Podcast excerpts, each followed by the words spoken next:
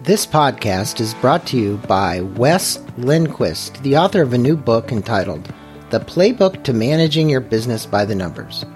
Please listen to podcast number 772, where Wes and Greg speak about the importance of knowing your organization's finances and having a well developed process for forecasting, budgeting, and projecting cash flow that can make all the difference between you being profitable and losing money. If you want to learn more about Wes Lindquist and his new book, please go to www.thenumbersedge.com. That's thenumbersedge.com, where you can learn how to improve success in business by following the playbook and download a sample of his new book. Thanks for listening. We hope you enjoy this podcast with author Wes Lindquist about his new book, The Playbook to Managing Your Business by the Numbers. Welcome back to Inside Personal Growth. This is Greg Voisen and the host of Inside Personal Growth. And Tom, as I do every time, I thank the listeners because uh, those are the people that have kept me on the air. And we have Tom Rath joining us. And are you joining us from Arlington, Virginia, where you live? Yes, I am. All right. Awesome.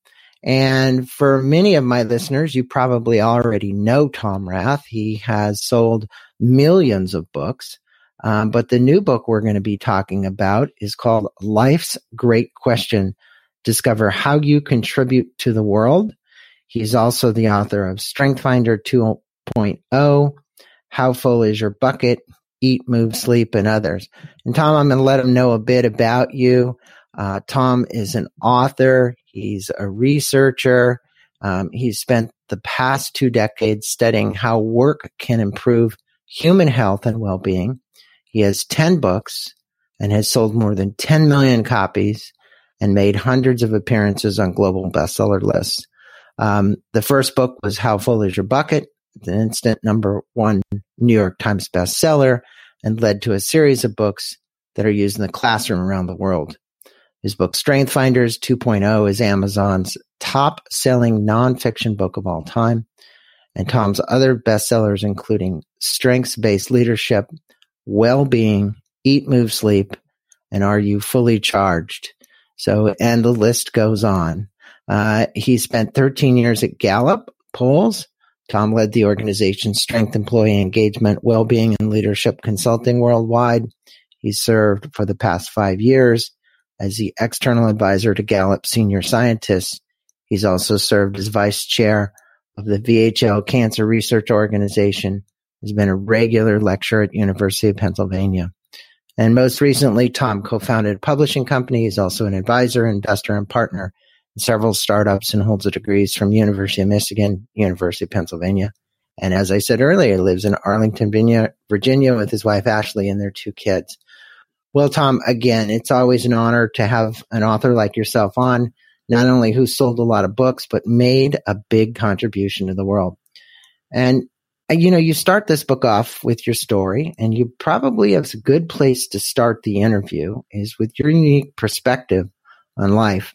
And at age 16, you learned of a rare and catastrophic genetic mutation, one where the doctor said it could lead to cancers in multiple organs. Um, you have beaten the odds, obviously, in spite of having battled pancreatic cancer, adrenal tumors, kidney cancer, and several spinal tumors. Now, how have your personal life experiences shaped your focus on making the personal contributions to the world? You know, it is it is a good place to start, and thank you for inviting me and to your listeners for their time today. Um, I, you know, when I learned about that diagnosis when I was 16 years old, it, in hindsight, it really did help me to reframe and reprioritize uh, what I wanted to do over the next few decades, and that was about kind of meaningful things that I aspired to from a family standpoint, from a relationship standpoint. But it helped me to realize pretty early on that, you know, anything that I could work on or do, especially early on in my career, that would make a contribution that helped another human being and that essentially could continue to grow in my absence. That's the one of the key litmus tests that I've used over, especially over the last few years as I've worked through this more. um, I think that's kind of a commonality we all have that uh, we we may not know if we have tomorrow or a year or a decade or a generation left, but we know that we have today to invest our time in something that can continue to kind of grow exponentially, whether we're working on another job a week from now, another project, or whether we're no longer here 25 years from now. Those are efforts, and most importantly, maybe investments in other people that can continue to grow exponentially even when we're not working on those projects. Yeah, it's a great opportunity for people to make a contribution. And that's what this book is about how to determine how you're going to make a contribution. And you stated in the book that time is more valuable when we can see our mortality on the horizon. Uh, obviously, you've been able to see it. Many people don't. Um, how do you propose to infuse the passion for life in the persons where they don't see their mortality on their horizons yet and yet not even think about it? You know, it's a great question, and that it's something that my thinking has changed on, uh, evolved on quite a bit over the last few years as I learned more about this topic. Because at first, I thought, you know, I've got, I have a very rare example uh, and kind of case as you described, and I assumed that maybe some of that was unique to me or my experience, um, given that I dealt with that at such a young age. But as I went back in and looked at some of the literature and psychological research on this topic, it turns out that when kids in that age range, uh, by the time they're 12 years old, all the way through the 18 roughly, when they face a challenge like that, a similar challenge like I had, um, on average, it produces what scientists now call uh, post traumatic growth, where they end up somehow in a better place psychologically and in terms of their well-being and contribution and the like than people who don't face some of those challenges. So that uh, research really uh, challenged my conventional thinking about whether I should discuss and talk about and uh, share some of those experiences because it does seem like that it is possible to extrapolate. And if you can hold a little bit of that thought about you know, we really all know that we have today and we need to do some things that matter.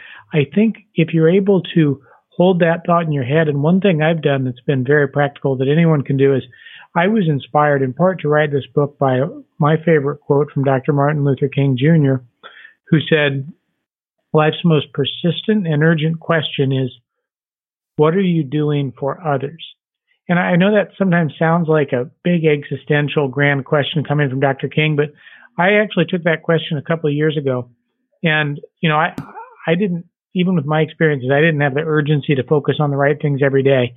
So I started asking myself that question from Dr. King almost every single morning. So it's what am I doing for others today? And what I've found over the last few years of experimenting with this, at least anecdotally, is that when you frame up that question in the morning, it makes it a lot easier to ignore all of the stuff flying at us through our inboxes and our phones and media and television during the day and at least focus a little bit of time on something you're planning to work on or invest in or a conversation with another person that can continue to grow the next day. I mean, the reality is nobody is going to care at all if Tom Rath got to inbox zero this Tuesday.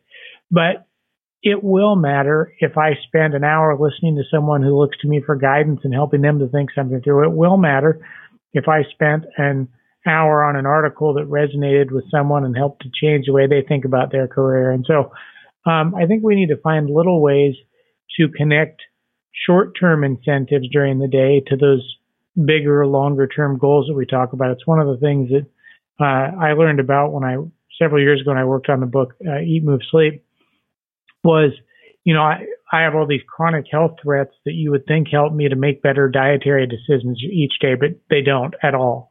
Um, I, I have no more willpower because I'm facing cancer and all these long-term health threats.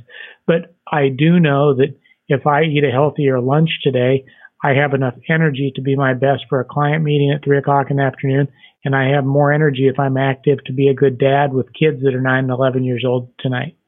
So I think in both cases, we can learn about connecting short term incentives with what also happens to be in our longer term interests.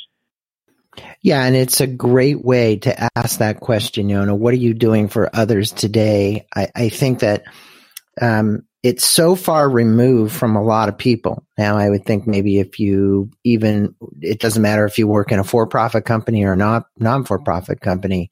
Um, frequently, as you said, the inboxes get full.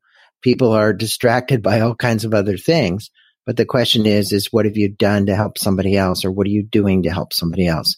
And I think whether it's doing a podcast or writing a book or inspiring somebody through um, a documentary or whatever it might be, the key is that you're helping people elevate and inspire them to do something different with their life. I know you've developed a website called Contribify where the reader can use the access code in the back of this book um, and take an assessment. Now, I took that assessment and we'll get into that in a minute because we talked about the possibility of you speaking to me about my personal assessment. But can you explain the purpose of the assessment, assessment what the readers are going to learn um, after they take this assessment?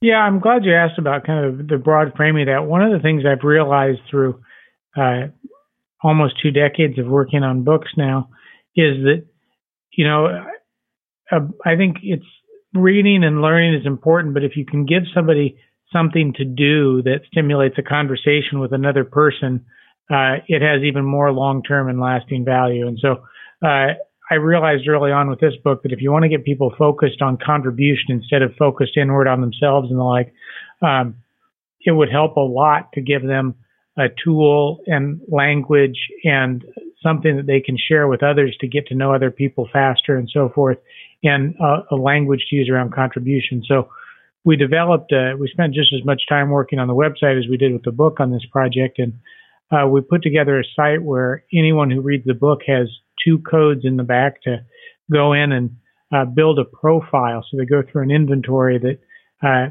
asks some pretty broad questions to build this profile about uh, what are the big roles you play in life? What are the like so for me it's being a dad and a husband, a researcher and the like, what are the miles or most influential life experiences that have shaped who you are and why you do what you do? And so just talking about that with someone has produced a lot of growth that I've seen and it asks people about their how they would describe their strengths in their words and then it takes them through a series of activities uh, where they prioritize how they think they can best contribute to a given team. And my real hope with that is just that anyone who reads the book shares one of those codes with a friend or a family member or a colleague and that they have a conversation about uh, what really matters in their work and how they can influence other people, how they can contribute, and then maybe even as a team, how they can complement one another. Yeah, it's a great opportunity. I know I took it, and um, maybe it's a great opportunity for us to kind of discuss it a minute. I know that it says my greatest contributions were teaching, visioning, perceiving, and my defining roles and um, miles and strengths uh, were advisor, father, husband, uh, founding a toy company that I founded, my son's leukemia, a bankruptcy I went through, and my strengths were compassionate, inquisitive, and intuitive. Um, I love the way that it's done around operate, create, and relate, which is really the second half of your book. Um, would you want to basically make some comments about uh, my own personal profile so that people could get an idea of what this is about? Um, or how would you like to handle this? Yeah, I think that's a great place to just jump in because I mean this is it's encouraging as you read those things off to me quickly that I haven't heard before. That I mean my I guess I forgot to mention this, but my bigger picture goal here is that this profile is a far more human and personal way for us to get to know one another than looking at a resume or recruiting people with a job description. I don't I don't think you could create a much uh, less personal and sterile tool than a modern resume if you tried to scientifically. Um, mm-hmm.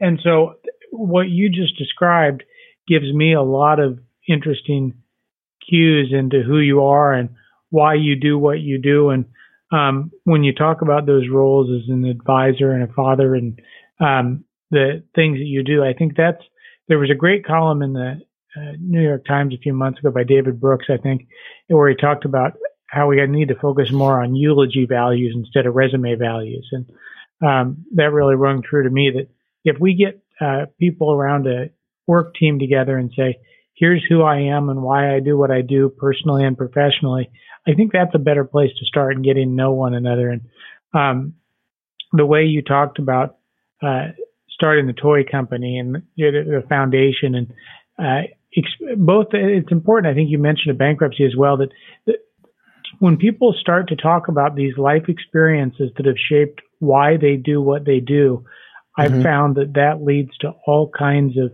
kind of growth and understanding of one another if we're going to continue to uh, move forward and work together on an ongoing basis. And uh, I, I, think what you mentioned in terms of the way you prioritize those contribution categories, uh, you said it was the teaching, teaching and the vision, visioning, visioning and, perceiving. and, perceiving. Is that right? Mm-hmm. Okay. Well, that's so, the way it came out. Yeah. and, it, yes. and that's, I mean, it's, it's fascinating as we've kind of talked to. I mean, obviously what you do at this podcast is one of the best examples I could think of of that kind of uh, teaching and helping people to see what a better and broader future might look like, which ties into that visioning as well. And it, it's interesting. I when I uh, go through this profile for myself, a lot of on teams I join where I'm doing what I want to do most of the time, a lot of my contributions fall into that area of create out of those three you mentioned with create and relate and operate. But you know the the reality is on any team, if I, the way I've kind of put this together, working back from what the world needs and uh, what jobs are out there in the marketplace, most teams also do need to build those relationships with one another and kind of operate and execute and get things done. So, I, I mean, probably like you in an ideal world, I'd spend a lot of time in that area of creating, envisioning, teaching the like.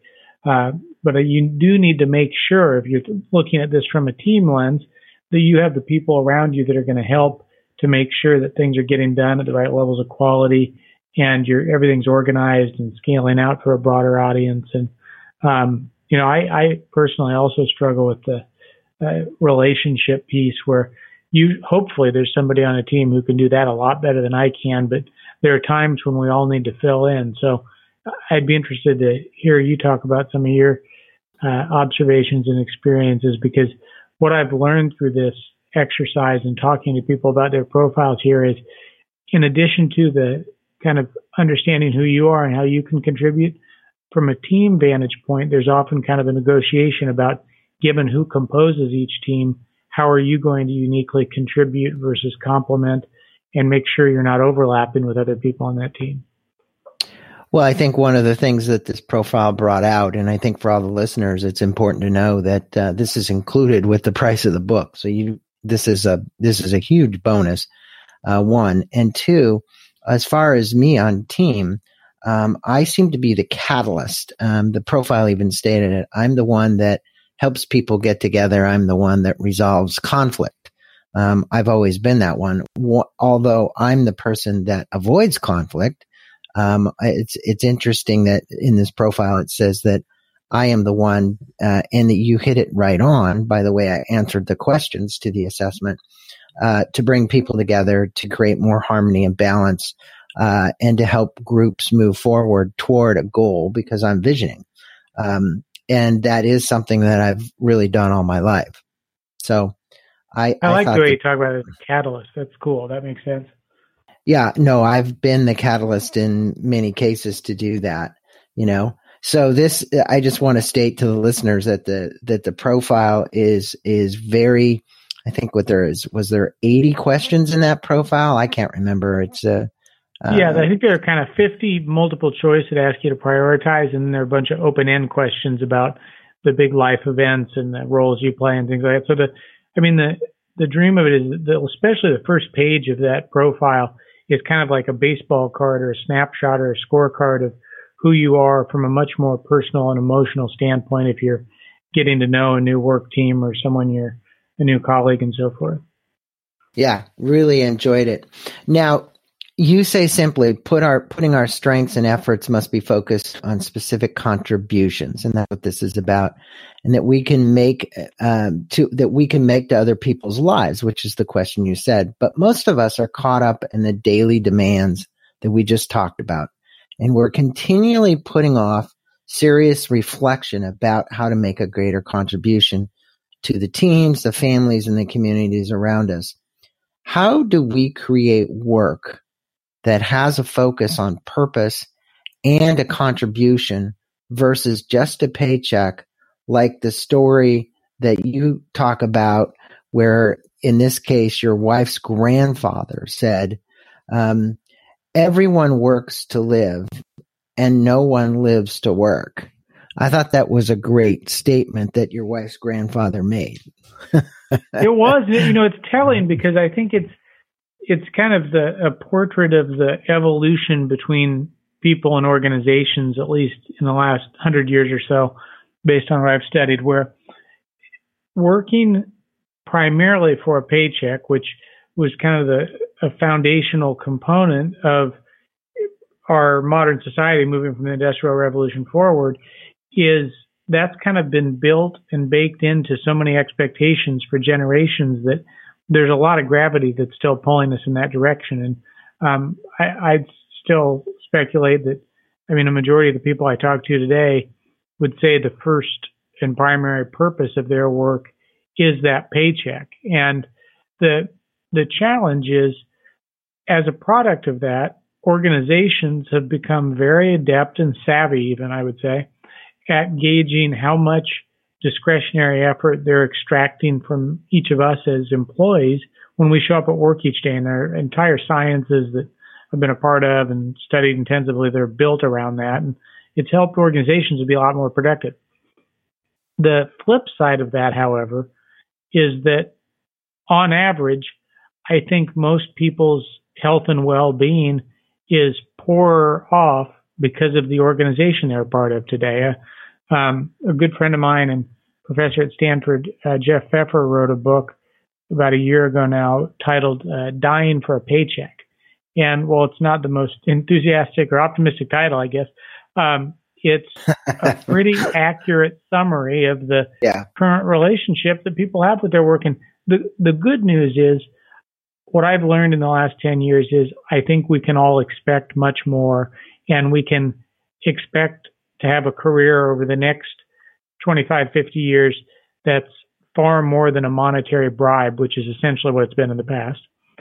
And I would concur can, with you. Yes. We, yeah. we, can expect something that can be uh, far more than a paycheck, but that the thing I've learned the hard way in the last 10 years, to be really honest, in trying to get organizations to care about measuring employee well-being and the like is that I think each of us individually needs to own that. And we need to ask some tough questions about are we better parents because of the work that we do? Are we better friends to our in our social circles? Uh, are we more involved in our communities? Are do we have more financial security? Because boy, that really does matter. Um, and is our physical health better? I, I mean, I, I'm really convinced that you should be able to end your workday with more health and energy and well-being than when you started in the morning. And if you're not in that place, it's, it takes time to get there. But I think over the arc of a career, there are going to be times you make some forward progress. There are going to be times when you fall down for several years at a time in many cases. But over time, I think we can make some progress where we know that our lives are getting better because of the work that we do. And as you mentioned, a lot of that starts by at a very granular level, connecting the work we do with the positive influence it has on another person today. Because if we can do that each successive day, that's what leads to a more meaningful career over time, I think. Well, I would believe it does. I mean, I told you before I came on that I'm doing some consulting for Mayo Clinic 24 Life, which is a combination well-being application you were just talking about. But the research showed from the Mayo that um, forgiveness, uh, gratitude, trying something new, all of these 12 habits of highly healthy people, basically, if they're implemented and people get it, they end up improving their health and well being. Cholesterol goes down, um, happiness levels go up, uh, you know, all of these things, which people say, oh, well, you know, you got to get your BMI down. You just mentioned it yourself a few minutes ago. You might not be eating the way that you should for what you've got, but you recognize you're aware. And I think it is the awareness that these things actually are having, you know, meditating daily, whatever it might be, my morning yoga classes. So I think those all have an effect. And we, the, in this major, um, what I'm going to call it the matrix of life that we have to put together, it's, it's really challenging to kind of figure it out. And I think your book here, Life's Great Questions, does that. Now you state that we cannot rely on companies alone to help us maximize our contribution and improve our well-being, that it's an inside job. Uh, you provide an insight into awakening within us how to find our happiness. And it's through reconstructing the day. And I thought that one was a good one because when I got my degree in spiritual psychology, they said if a camera was following you every day and you played the camera back, would you like what you saw? Would you hmm. speak to the listeners about how we, this book and your insights can help make someone think more about the contribution and reconstructing their day, Tom, is, is brilliant. It's, it's a brilliant way for people to awaken to say, wow, if I played the camera back, w- was this serving me or was it not serving me? How'd you yeah, find that one? you know, it's, it's it's interesting. I got that idea from the methods over the last 20 years that we've learned and tested and used to study people's well-being. It turns out just to really oversimplify a couple decades of quality well-being research, which is hard to do. Um, yeah. The the if you ask somebody to evaluate their life overall um, and say how is what's your overall life satisfaction on a scale of one to ten or whatever, that honestly, what I've learned is it doesn't tell me a lot about how people actually lead their days, and whether they're happy, whether they're stressed out, whether they have energy, all those types of things. But if you ask a person to go back and reconstruct yesterday, that's one way to do it. Um, and they put together what they're doing moment by moment, hour by hour. I think it tells you so much more about someone's actual daily quality of life. And in one study I was a part of, uh, writing up and working on it 10, maybe 10 years ago, we actually had people just we randomly pinged them with handheld devices throughout the day.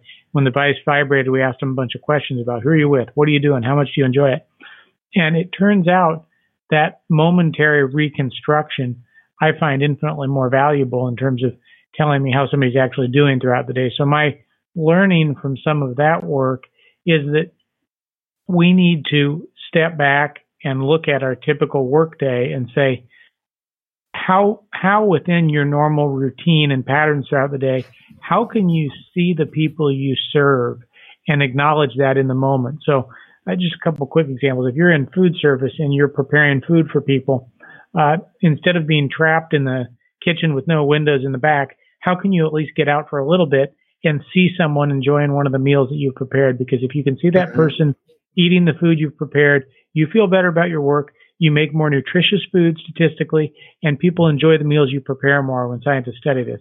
Uh, if you're a radiologist who's reading, looking at medical scans all the day, throughout the day, and you just see the radiographic films without a, a face or a picture of the patient, you produce significantly shorter reports and it decreases diagnostic accuracy. So how can you bring the face of that person into the work that you're doing? If you're a software developer, how can you hear stories from people that are benefiting from the technology that you're creating. General Electric uh, brings people into their uh, MRI manufacturing plants to hear some stories of how that was helpful and beneficial during their diagnosis with cancer and the like. So we need to find little ways to bring reminders of the people we serve into our work and bring some of that humanity back because it's those subtle reminders that give us the energy to do more and to keep moving forward. And my one last suggestion on that is if you struggle to do that for yourself, just start doing it for someone else you work with. Help them to acknowledge how an irate customer walked into a retail store, let's say, and if they got that person who came in really angry and frustrated back to neutral, that's a big victory for that person's day and it may change the trajectory of what they're doing. And they just need someone to help them call that out. Yeah, it's great advice. It's a it's a good way for us to create this awareness within our lives. And you know, Tom, you state that we do change over time and that we are not stuck with the personalities that we might have right now. And I know for me, you know, I've watched how much I've actually changed, and that's those experiences in life uh, that that help us change. And you quote psychologist Scott Barry Kaufman. He says it's good to accept and love who you are, but it's also good to know when you can change for the better. What advice do you have, or what are some of the ways that we can change to make more of a positive contribution to society in your estimation as you speak to my listeners? Yeah, you know, it's been an interesting learning curve for me on that because I've kind of grown up around a family of psychologists and all my backgrounds in psychology. Um, and there's been kind of a, a, somewhat of a dogma in the in the personality world over the years about people not changing that much over the span of decades and so forth. Um, and I know I talk about this a little bit in the book, but I've always turned up as an introvert on that introversion extroversion curve on kind of big five profiles and the like. And uh, I've I realized at some point as I read that quote you mentioned from Scott Barry Kaufman and uh, some other research I've been looking at recently that I probably used that as a crutch in many cases to avoid engaging in social settings and opportunities that um, likely could have been pretty beneficial for my well-being, for other people, for my work, and so forth. Um, so, I, what I've learned over the years, and um, I, I, think has been really helpful from new research in the last two or three years, is that if you try and push the boundaries of your personality a little bit on the margins, especially in a case like that where it might be helpful to have more social interaction, engage more, because those social relationships are really the foundational place for growth and well-being in life from what I've studied. Um, that that can be good to try and push that on the margins a little bit. So I I would encourage people to I mean it's true that you you can't just radically change your personality in short periods of time. Um, and doing so is probably you continue to run into walls, but there are some things you can do on the margins if you orient your goal towards creating more well-being for other people and making a more positive contribution to your social circles and to society. Well, I think that you can transmute uh, elements or aspects of your personality. And it happens as a result of you becoming aware of what you're doing. And I think any psychologist you know, from Carl Rogers was always great about asking questions, you know? And mm-hmm. I think the more we ask good questions of ourselves and others, the greater our awareness becomes about what we can do to make those changes. And you state that you hear from people weekly that they're dissatisfied and lost in their career. You mentioned that once the mental switch goes on, there's usually it's usually too late and we should be asking those questions earlier as who can, does, or will eventually benefit from our effort.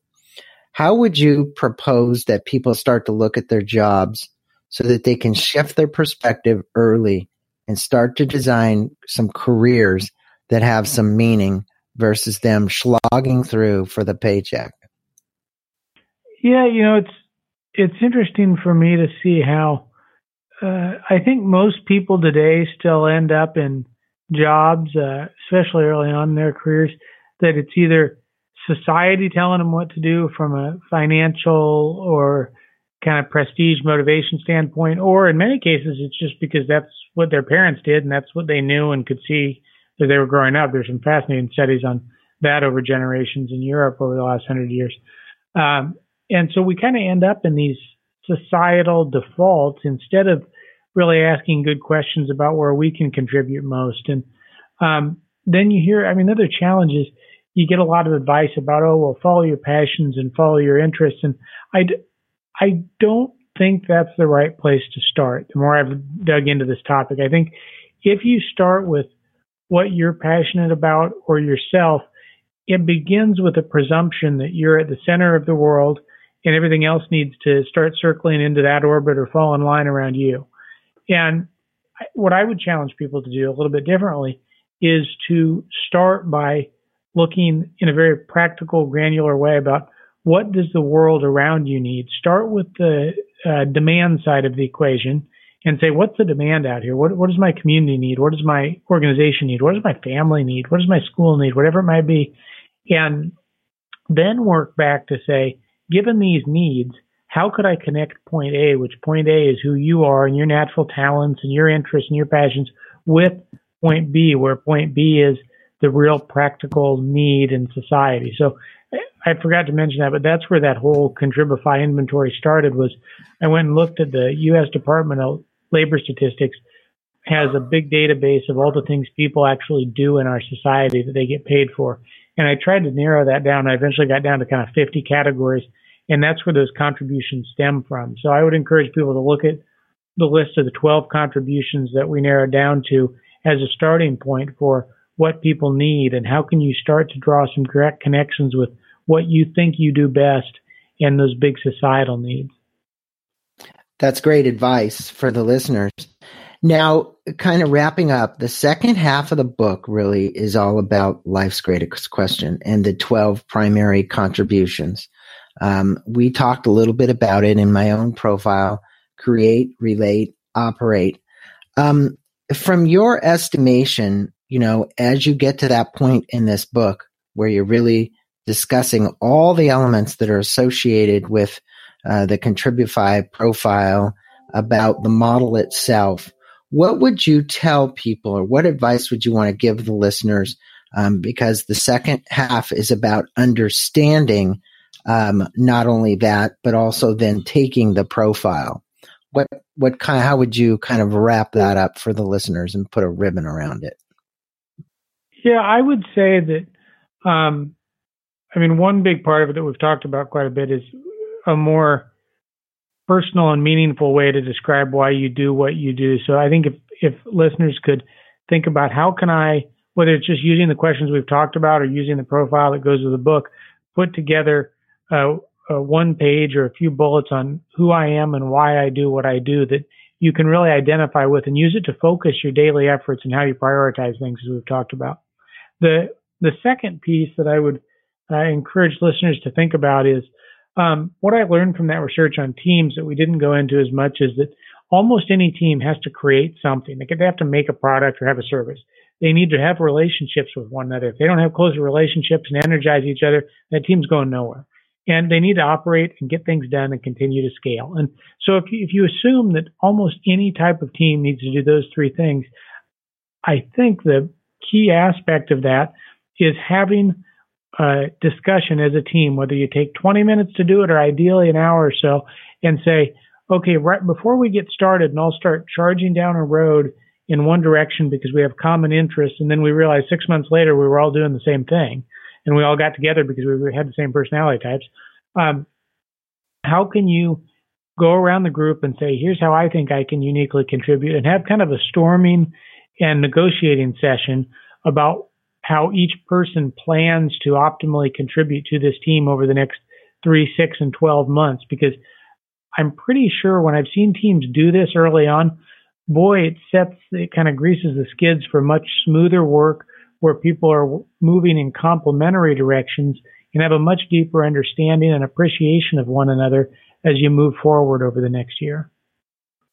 I'm glad that you mentioned that element about the teams because most people out there today are are put in a situation where they're working in a team. Doesn't matter where they are, and it's really important that um, diversity be part of that team. And as you mentioned, also looking at each other's personalities and looking at their ability to contribute and what do they contribute to the team. I know software designers and engineers and developers, of which my son was one at Adobe for seven years. It's a big thing for them to find the diversity and also to work well together as teams and also to apply some of their own intuition, believe it or not, uh, into those circles that they're that they're working in. So that is a great way for us to kind of wrap this up. I do want my listeners to know that if you go to tomrath.org, um, you have an opportunity there to look at the resources. And I will say those resources over all the books that Tom has written are really quite well documented. And if you really want to take a deeper dive into uh, Life's Great Questions or any of the other books, there's resources there. Um, also, uh, you had, did a documentary, which is up at the website as well Um, there is a plethora, I will say, of resources there based on Tom's work. And Tom, I really appreciate having you on Inside Personal Growth, spending a little bit of time with our listeners, giving them a view into not only your life, um, but also how they can improve their own life about uh, really asking the question about life's great question how are they going to contribute? Um, is there one last word you'd want to leave our listeners as we depart here from this podcast? Yeah i i would just uh, thank your listeners for their time and attention today and uh, challenge them to spend a little bit of time every single day thinking about how they can contribute to some effort that will continue to help others grow in their absence. Perfect. Tom, thanks so much for being on, and you have a beautiful day. I appreciate your time. Thanks so much to you for your time, and I'll look forward to talking to you about Eat, Move, Sleep soon.